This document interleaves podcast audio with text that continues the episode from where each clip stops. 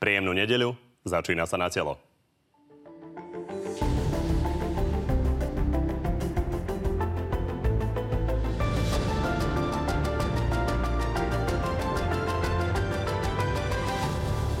Andrej Kiska po dlhom vyčkávaní definitívne oznámil vstup do stranickej politiky. Musíme vyhrať parlamentné voľby. Preto založím politickú stranu. Už teraz je ale jasné, že v kampani bude počúvať výčitky o vlastných kauzách. Pán Kiska je taký istý DPHčkár ako pán Bašternák. Otázkou je, či nová strana pôjde do volieb samostatne, alebo sa spojí s ďalšími. Ja by som privítal, keby Andrej Kiska naozaj s nami vytvoril partnerstvo troch strán.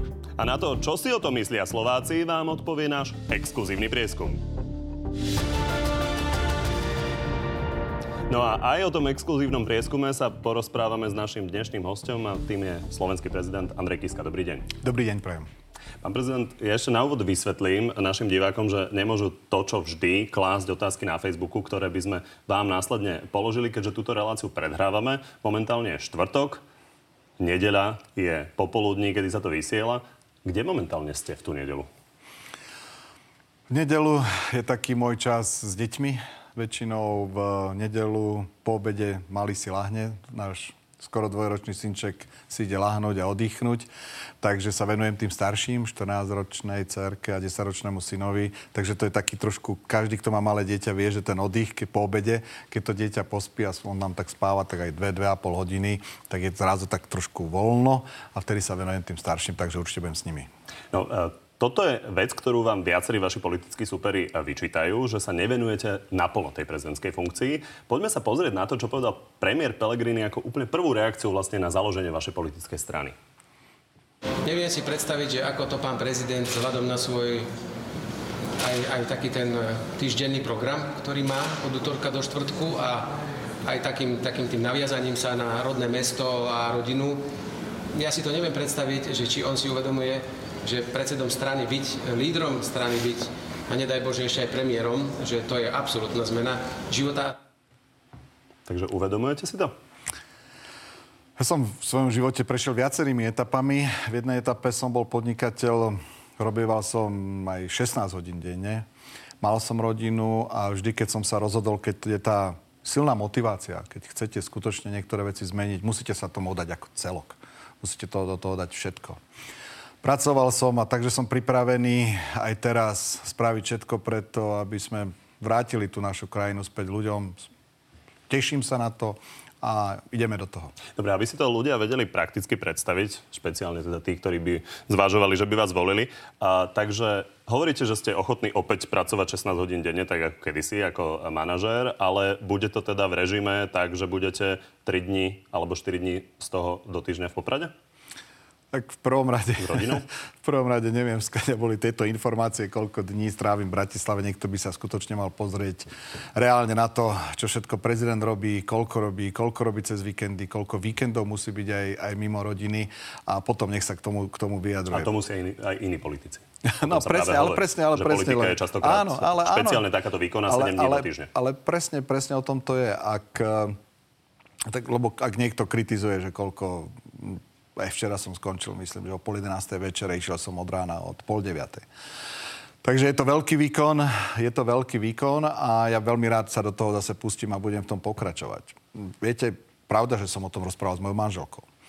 A úprimne, keď sa tak hlavne pozerám na tie malé deti, hlavne na toho nášho malého, skoro dvojročného Martinka, tak si niekedy tak kladiem otázku, ako bude to Slovensko vyzerať za 10, za 20 rokov? V akom stave tú našu krajinu tým našim deťom, deťom odovzdáme? A chcem to spraviť hlavne kvôli ľuďom, kvôli ním, kvôli mladej generácii, kvôli...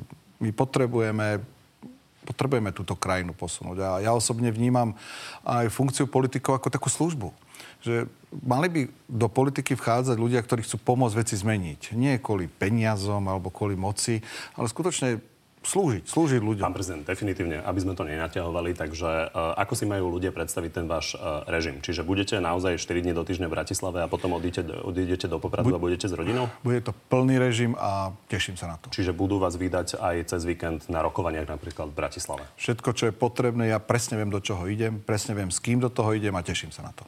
Uh, neviem, či si na to spomínate, ale keď ste to boli pred 11 mesiacmi, tak ste mi na otázku, či chcete byť premiérom, odpovedali, že vám treba dať čas. Takže je to 11 mesiacov. Chcete byť premiérom? Odpoviem zase trošku diplomaticky, ale na záver vám dám aj presnú odpoveď. Dnes sa vytvára určitá koalícia strán, ktorá ktorá nevešti nič dobre pre našu krajinu. Vidíme, že Smer chce a je ochotný vytvoriť koalíciu s fašistami, s kotlebovcami.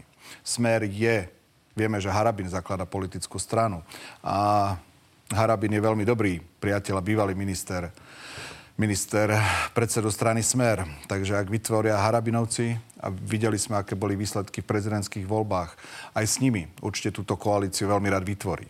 Bude chcieť za každú cenu vládnuť, to je, to je, to je jasné.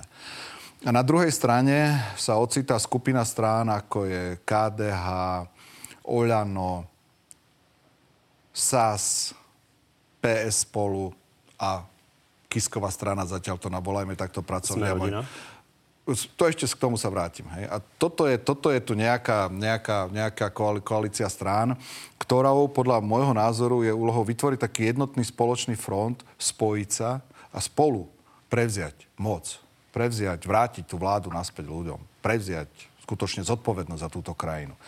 Ktokoľvek z týchto lídrov, lebo nikdy nevieme, ako tie voľby dopadnú a vieme, že na záver premiérom býva predseda najsilnejšej strany. Dnes nikto nevie, ako to dopadne. Ale ja som presvedčený, či by to bol Hlína, či by to bol Matovič, či by to bol Sulik, či by to bol Mišo Truban, či by to bol Kiska.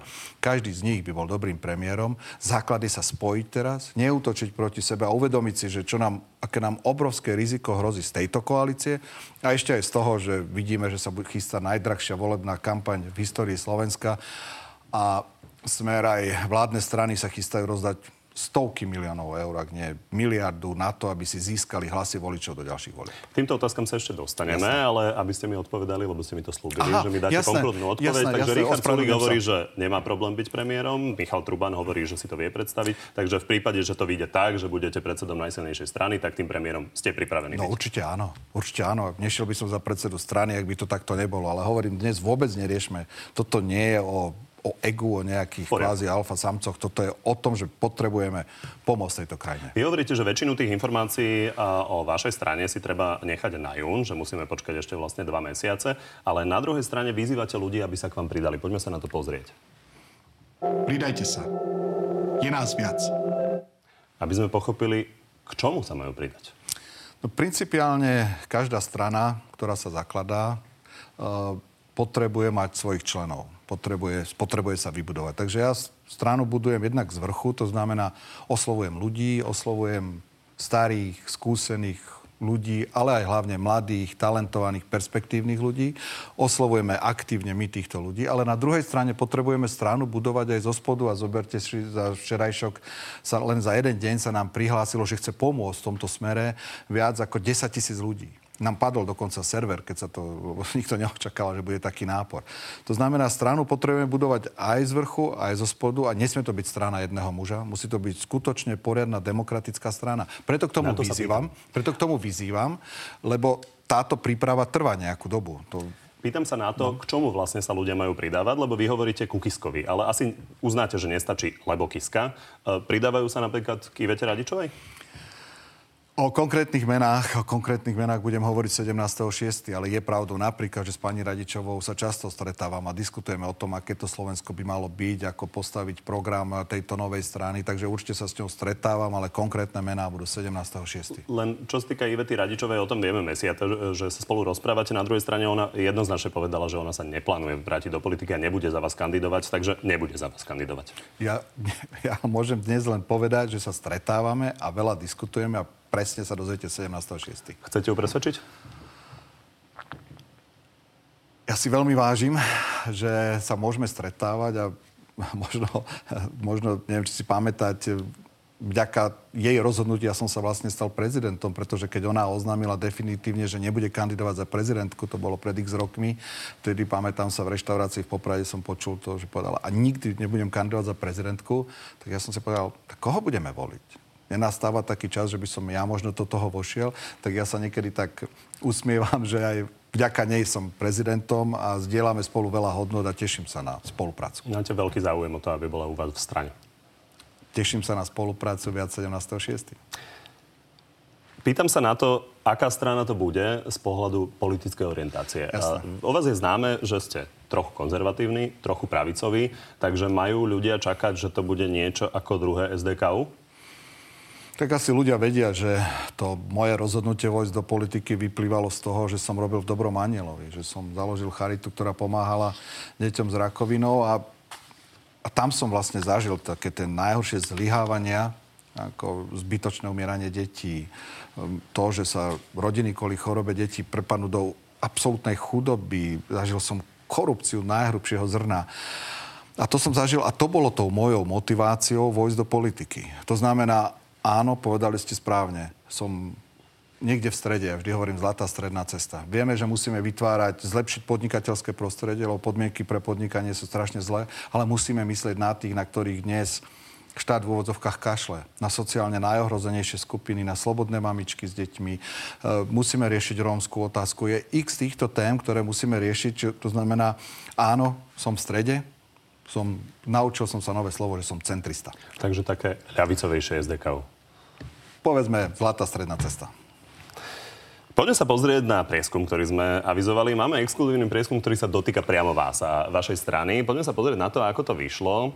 Otázka bola, aká má byť politická budúcnosť práve vás a vyšlo to tak, že 19% Slovákov si myslíte, že máte založiť vlastnú stranu, 18% že sa máte spojiť s existujúcimi a takmer 50% si myslí, že máte z politiky odísť. Opýtam sa najprv na to prvé číslo. 19% spokojný? Ja mám veľkú pokoru pred prieskumami. My musíme predstaviť stranu, musím predstaviť lídrov, predstaviť program, predstaviť víziu, kde vlastne chceme celé to naše Slovensko posunúť. Predstaviť priority, čo chceme spraviť prvých 100 dní a potom to treba zmerať, lebo teraz je to zatiaľ len o mojej osobe a vieme, že mám nejakú dôveryhodnosť, ľudia si možno niečo želajú, ale to, to reálne číslo, to reálne číslo, aké bude, to počkajme podľa mňa tak do oktobra. Potom to uvidíme. Spokojný s 19%? hovorím, ja mám veľkú pokoru pred prieskumami, pretože to je, to je veľmi ťažké z tohto niečo vyvodzovať. Poďme teda k tomu číslu, ktoré ste spomenuli, lebo ďalšie číslo je 57% vašej dôveryhodnosti. To odmerala agentúra AKO pre TA3. Keď to ale človek porovná s týmito číslami, tak z toho vyplýva, že je tu časť ľudí, a nie zanedbateľná, ktorá má rada Andreja Kisku, ale zároveň ho nechce v politike. Takže čo by ste povedali týmto ľuďom? Lebo Môžu to byť 100 tisíce ľudí. Čím by ste ich presvedčili?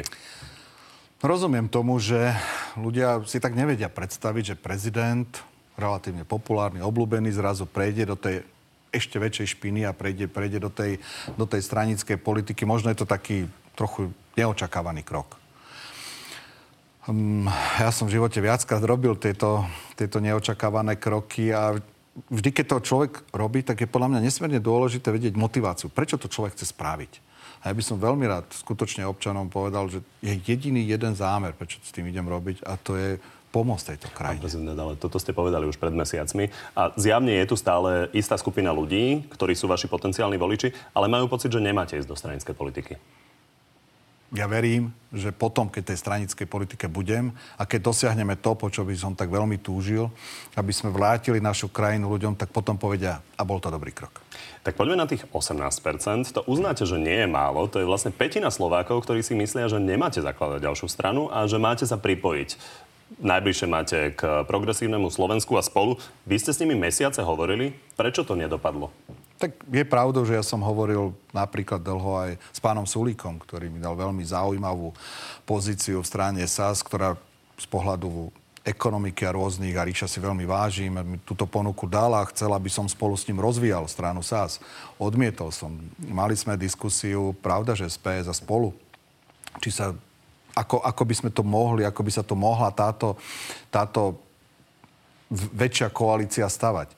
My sa potrebujeme spájať Slovensko sa potrebuje spájať. To, čo som, ukaz- to, čo som vysvetloval, že čo sa nám črta na jednej strane, smer s fašistami a harabinom, s obrovským, obrovskou predvolebnou kampaňou za, z našich peňazí, tak proti tomu sa musí vystávať, my sa musíme spojiť. V akej forme sa spojíme? To ja dnes ešte neviem, či to bude predvolebná koalícia, že vytvoríme niečo, čo sa spojí, či, to, či už presne si povieme po voľbách, ako budeme spolu fungovať. Musíme sa spájať, nesmieme proti sebe útočiť, pretože už teraz vidieť, že aj medzi týmito stranami, ktoré sú hodnotovo si veľmi blízke, tak si niekedy lídry vymieňajú, také, posielajú také jedovaté šípy. Toto by malo prestať. Mali by sme si uvedomiť, že spoločne potrebujeme túto krajinu prevziať a vrátiť ľuďom. Vy ste spomínali Richarda Sulíka. On jasne odkomunikoval, že podľa neho by bolo veľmi nerozumné, pokiaľ by ste zakladali ďalší politický subjekt, že to bude trieštiť sily. Takže úplne jasná otázka. Vy hovoríte, že sa treba spájať, ale vy sa idete rozdeliť, aby ste sa spojili? Je ako prezident mám stále vysokú dôveryhodnosť. A je skupina ľudí, a tá skupina ľudí nie je malá, ktorá si hľadá tú, tú cestu a nevie, koho voliť. Tak ako si viem živo predstaviť voličov Miša Trubana, ktorého mám veľmi rád, ktorý je môj kamarát, by možno nevolili Kisku, tak je zase veľa voličov, ktorí by volili Kisku, ale nevolili by, nevolili by Miša Trubana.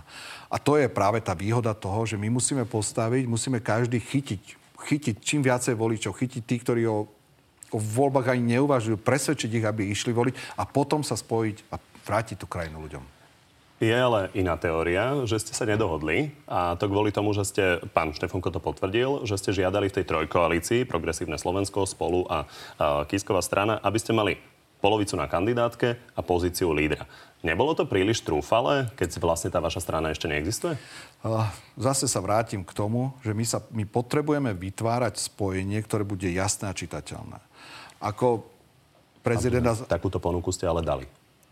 My sme... Pán Štefunko to potvrdil, že sa to teda veľmi približuje k pravde. My sme diskutovali o možných podmienkach spolupráce. To je pravda. Bol som veľmi rád, že som s nimi sedel a že som bol pri tej tvorbe takej tej koalície, do, do ktorej sa spojili. A bol som veľmi rád, že som pri tých rozhovoroch mohol byť.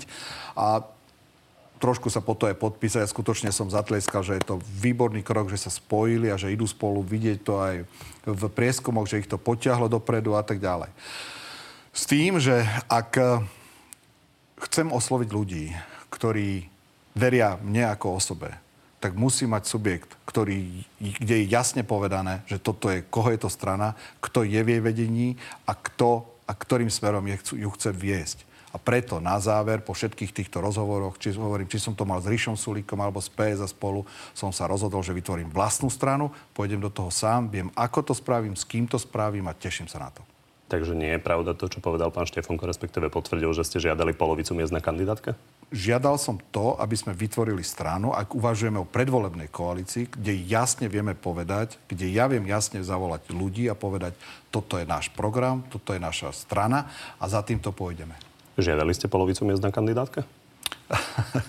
zase, zase sa vrátim k tomu, že pri týchto rozhovoroch, ktoré sme mali, pri týchto rozhovoroch, ktoré sme... Aby ste rozumeli, tých 18% to je pomerne veľká masa ľudí a oni by chceli asi počuť odpoveď, prečo vlastne nejdete do toho spolu. Vy ste už nejakú po- poskytli, na druhej strane tie rokovania prebiehali. To nepopierate, najintenzívnejšie ano. boli tie rokovania s nimi. Takže žiadali ste polovicu miest na kandidátke? Žiadal som subjekt. Žiad... preto vytváram subjekt, ktorý vytváram sám, ktorý jasne bude oslovovať ľudí, ktorí veria prezidentovi.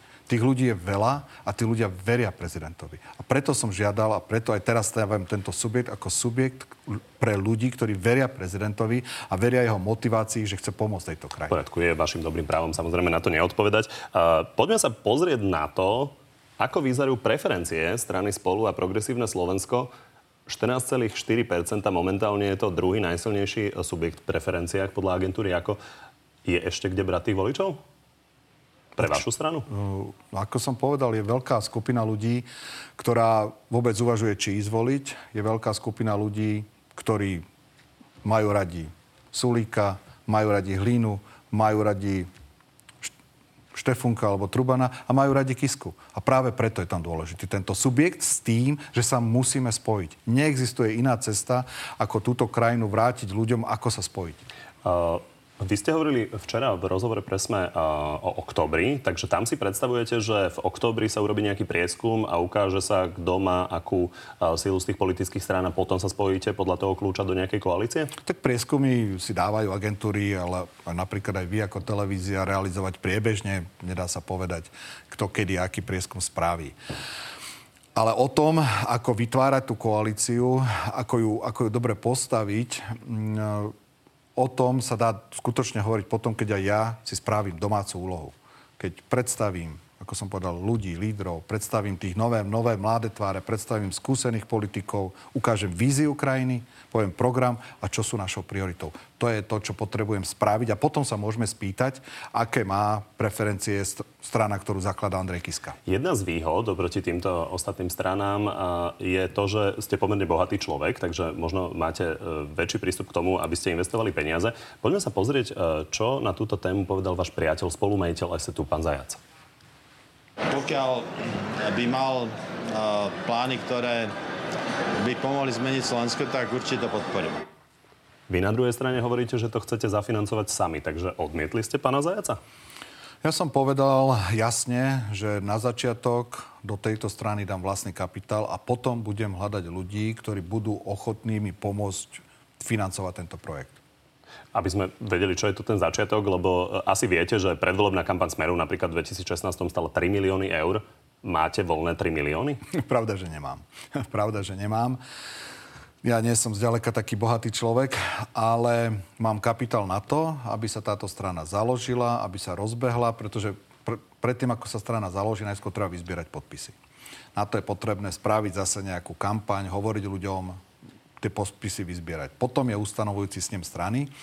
A keď tá strana už bude, keď už bude mať svoje stanovy, bude mať svoje predsedníctvo, bude mať všetko, to, do tohoto času určite to budem financovať absolútne z mojich peňazí. Potom budem oslovať ľudí, ktorým dôverujem, ktorý, s ktorými môžem zdieľať svoje hodnoty a pýtať sa, či do toho nepôjdu. Aký je odhad tých nákladov úvodných, ktoré zaplatíte sami?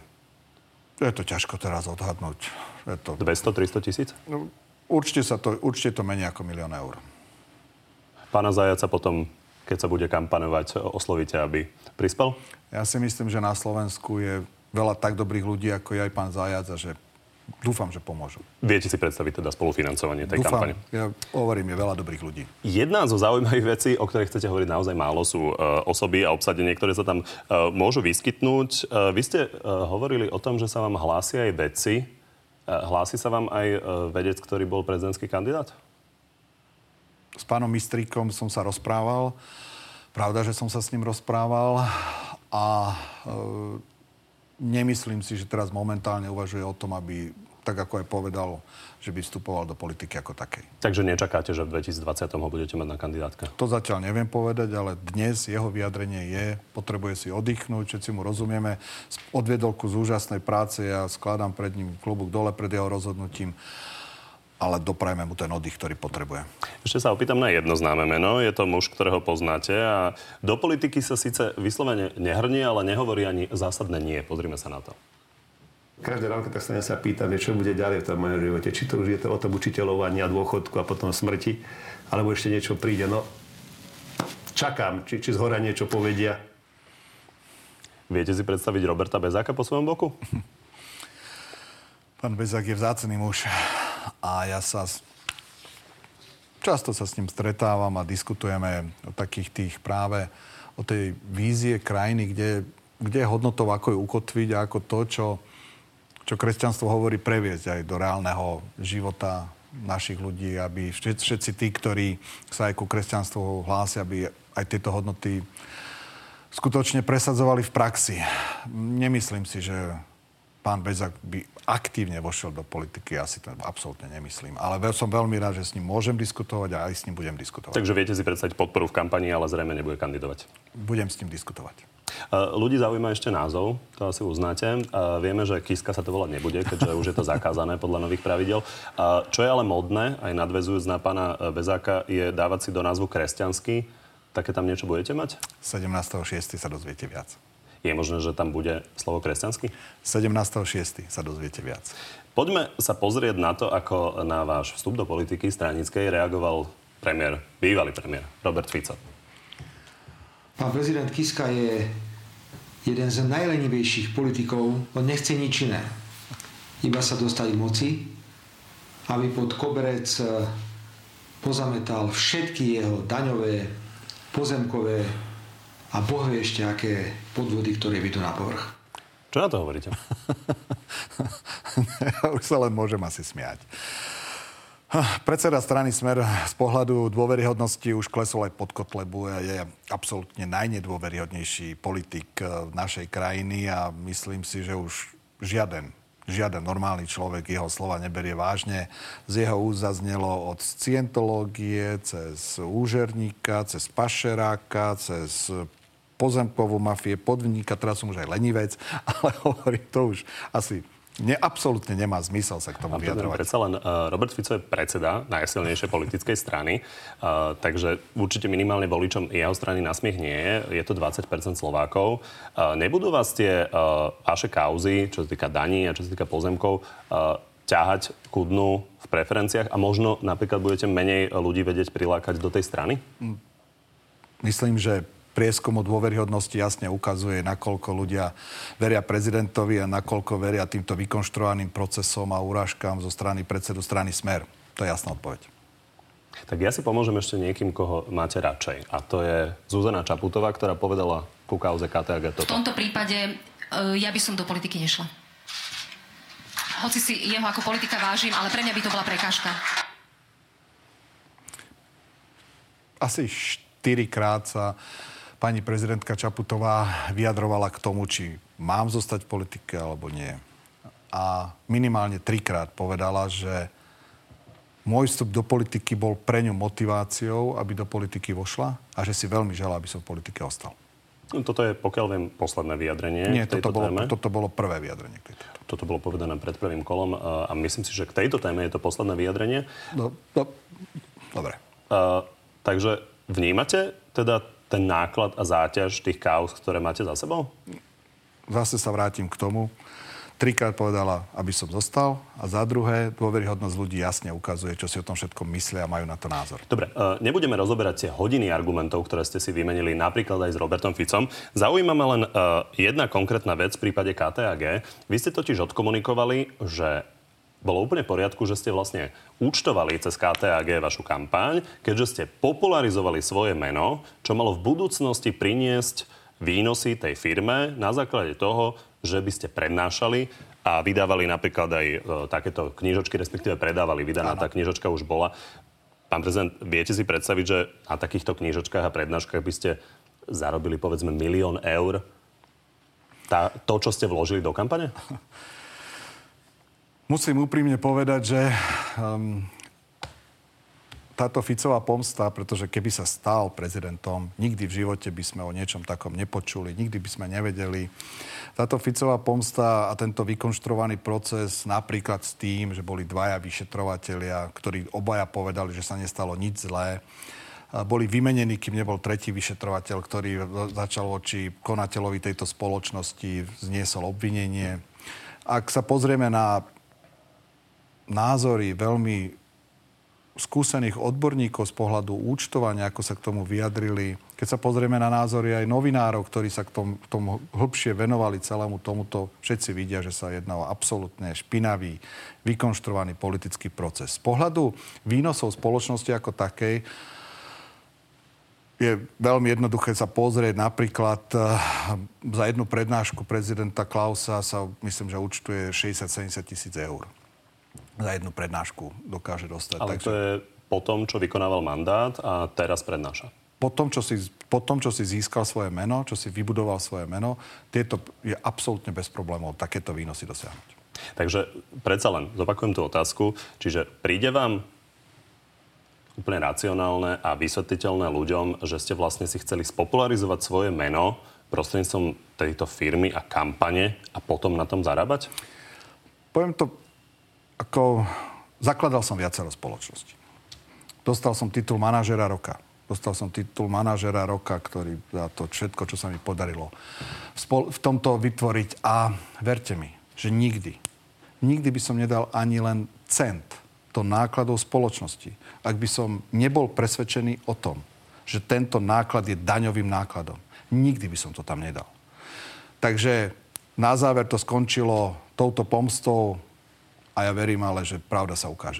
Dobre, tak ešte jedna otázka k tejto veci, lebo pred 11 mesiacmi som sa vás tu pýtal, koľko ste museli doplatiť na daniach. Vtedy ste hovorili, že to ešte nemáte spočítané, teraz to určite viete do centu, takže koľko ste vo finále doplatili na daniach štátu wow. v tejto kauze? Wow, to vážne z hlavy neviem. Ja tú informáciu som dával v písomnej forme novinárom pred tlačovou konferenciou, ktorú som mal k tomu, ale dnes to z hlavy skutočne neviem. Verte, že pri tom, čo som dal milión do aniela, čo som dal milión na financovanie, vlast, na, na financovanie kampane, čo som teraz rozdal prezidentský plat celý v hodnote 300 tisíc eur, toto všetko som toto rozdal. Toto sa dialo trošku aktuálnejšie ako v posledných uh, mesiacoch, takže preto sa na to pýtam. No, neviem to číslo z hlavy, skutočne neviem. Tak sa zastavme ešte veľmi krátko pri druhej kauze, a to je kauza pozemky. Poďme sa pozrieť, e, čo k tomu povedal pán Franc, s ktorým ste sa dlho súdili. Konečne sme sa dovolali spravodlivosti, lebo kdekoľvek sme išli, tak všade sme boli odbytí. Neurobili ste chybu, keď sa pán Franc ozval listom a vyzval vás, aby ste sa pozreli na to vzhľadom na to, že ste mohli byť rovnako ako on podvedení prí, v prípade tých pozemkov. Pripomeniem len, že išlo hektár pôdy pod Tatrami. Išlo o hektár pôdy, ktorý som kúpal za, myslím, že za 1500 eur v tom čase. A to je taký úžasný príbeh, ukážka toho, ako dokáže zlyhávať štát. Predstavte si, že si kúpite byt od niekoho. Zoberete list vlastníctva, ktorý je čistý, spravíte zmluvu, zaplatíte za ten byt, dajú ho na list vlastníctva. A za 20 rokov niekto zaklope na dvere, osoba, ktorú ste v živote nevideli a povie vám, tento byt je môj, vráťte mi ho. Čo spravíte? V prvom rade sa spýtate, prečo si to myslíte. A on povie, stalo sa niečo, niečo. Ak sa niečo také stane, prvé, čo vás napadne, tak poďme na súd. Súd musí rozhodnúť. Súd musí rozhodnúť o tom, čo sa stalo. Je to, je to, je to názor súdu a to, a, to musím, a to musím povedať, asi viete, že čo sudca, aké mal o mne vyjadrenia, že kde sa mám vysťahovať. Čade. Toto je vec, Napriek ktorá tomu, pardon, až potom, v súdnom spore. Len pán Franc vám napísal pomerne nekonfrontačný list, kde hovoril o tom, že sa mohol stať podvod a vy ste mohli byť e, vlastne podvedení tiež. Či nelutujete toho, že by ste sa mu ozvali a skúsili preveriť to, čo sú fakty, ktoré sa ukázali na súde, že naozaj predtým, než ten pozemok prešiel na vás, tak expresne za 6 dní bol prepísaný na zrejme bieleho konia. Ak uh, bola ak by som vtedy... No, takto, v prvom rade pán Franc mi napísal, my som, ja som poslal veľmi slušnú odpoveď, že je mi to ľúto, ale v tomto prípade, ak má takéto podozrenie, lebo to bolo podozrenie, ak má takéto podozrenie, že k takémuto podvodu došlo, nech sa obráti na súd a nech súd rozhodne. Ak ja by som v daný moment povedal, no tak viete, čo tu je, pozemok je váš, tak keby som sa... Či ste priznal, sa nechceli stretnúť? Nie, vôbec som sa nechcel stretnúť, ale už po prvom súde, keď tam prišla jeho mama, taká stará páni a plakala, ako ju okradli, som hneď som pochopila, hneď po prvom súdnom pojednávaní som povedal, že v tomto prípade sme okradnutí dvaja okradli nás oboch a ja sa budem súdiť s tým, od koho, sme tento, od koho som ten pozemok kúpil. Dobre, nelutujete. Vy ste nám veľa nepovedali o tej vašej strane, ako má vyzerať, tak poďme to skúsiť na základe otázok, ktoré sa aktuálne riešia a skúsme odpovedať áno, nie, ak sa e, podarí. Mala by minimálna mzda e, stúpnúť na 600 eur, tak ako to navrhujú niektorí poslanci zo Smeru? E, dovolím pán, si pán redaktor neodpovedať áno a nie, lebo toto sú zložité otázky. Toto sú zložité otázky, ktoré trošku Či to je veľa, alebo by to ktoré si potrebujú. My máme skupinu ľudí, ktorá je nesmierne chudobná a neriešime ju. Mamička na, slobodná mamička na materskej uh, dostane 230 eur. S jednou takou som sa stretol po voľbách, po prvom kole. Keď som sa jej pýtal, že koho volila, tak mi povedala, že volila Kotlebu. Stretli sme sa na detskom hrisku, kde sme hojdali, hojdali obaja naše. Taká sympatická blondinka. Som sa aj pýtal, že prečo? A ona hovorí, tak za prvé, on tu spraví poriadok s tými cigánmi. A za druhé, keď sme to tak hojdali ďalej a zase sme sa tak rozprávali, ja som tak hovorím, ako žijete? On povedal, pán prezident, ja som slobodná mamička, mám 230 eur. Máme posledné dve minúty. Aha, pardon. Ja tak len, 3-4 otázky. Jasné, tak, len, tak, len, tak, tak len vysvetlím. Myslíme na tých, myslíme na tých, ktorí sú skutočne v tomto našom site sociálnom padajú na absolútne dno a navýšme postarajme sa o nich. Z pohľadu rastu príjmov, pravda, že potrebujeme, aby nám príjmy rástli. My to potrebujeme nutne, máme hladové doliny, máme ľudia, kde ledva vyžijú z tohoto. Áno, potrebujeme, či to je navyšovaním minimálnej mzdy, či to je vytváraním pre podnikateľov a vytvorenie lepšieho prostredia, aby boli vyššie mzdy ako také. Toto je na odbornú diskusiu a toto skutočne nie je na otázku áno Dobre, uvidíme. A Robert Fico snáď v tejto ďalšej už dokážeme odpovedať áno, nie. Pred pár dňami avizoval, že predloží ústavný zákon, ktorý by zakazoval adopcie e, detí pármi rovnakého pohľavia. Hlasovali by ste zaň? V prvom rade, zase to je taká komplikovaná otázka. Asi viete, myslím, že ste sa ma to vypýtali, keď bolo referendum o rodine, že ako budem hlasovať. A myslím si, že som sa vyjadril jasne a ľudia poznali môj názor a vtedy som povedal, že by som nebol za to, aby sa adoptovali deti homosexuálnymi pármi kvôli tomu, že by to mohlo vytvárať zlé zlé formy správania alebo zlé vzorce správania sa, ale ten problém stojí, stojí na tom, že my by sme mali zabojovať za to, aby sme nemali deti v detských domovoch. My máme, my máme neprepracovaný systém, čo s deťmi. Nemáme, to je nepochybne máme... veľmi dôležité. A, a to je za to, takýto to je, ústavný to je zákon by ste hlasovali, alebo by ste teda hľadali úplne iné riešenie. Hľadal by som úplne iné riešenie. V poriadku. Tak stihneme už len poslednú otázku. Vy ste na začiatku hovorili, že by ste nešli do vlády s Kotlebovcami a so Smerom. Na druhej strane nevieme, ako tie voľby dopadnú, tak sa chcem opýtať, keby sa stala situácia, že by mohla vzniknúť len vláda Smeru a Kotlebovcov, alebo vláda Smeru s vami, čo by ste uprednostnili? Ja som povedal, že so Smerom, s Kotlebom nikdy do koalície nevojdeme. Takže aj keby to malo zabrániť uh, spoločnej vláde Smeru a Kotlebu, tak by ste do tej vlády nešli. So, so Smerom nikdy vládnuť nebudem. Nikdy. Tak vám veľmi pekne ďakujem za rozhovor. Ďakujem aj ja. No a my sa vidíme opäť na budúcu nedelu. Dovtedy nás môžete sledovať na našej facebookovej stránke Na telo, kde už teraz nájdete podrobné výsledky dnešného prieskumu o Andrejovi Kiskovi. Zatiaľ vám prajem ešte príjemný zvyšok nedele.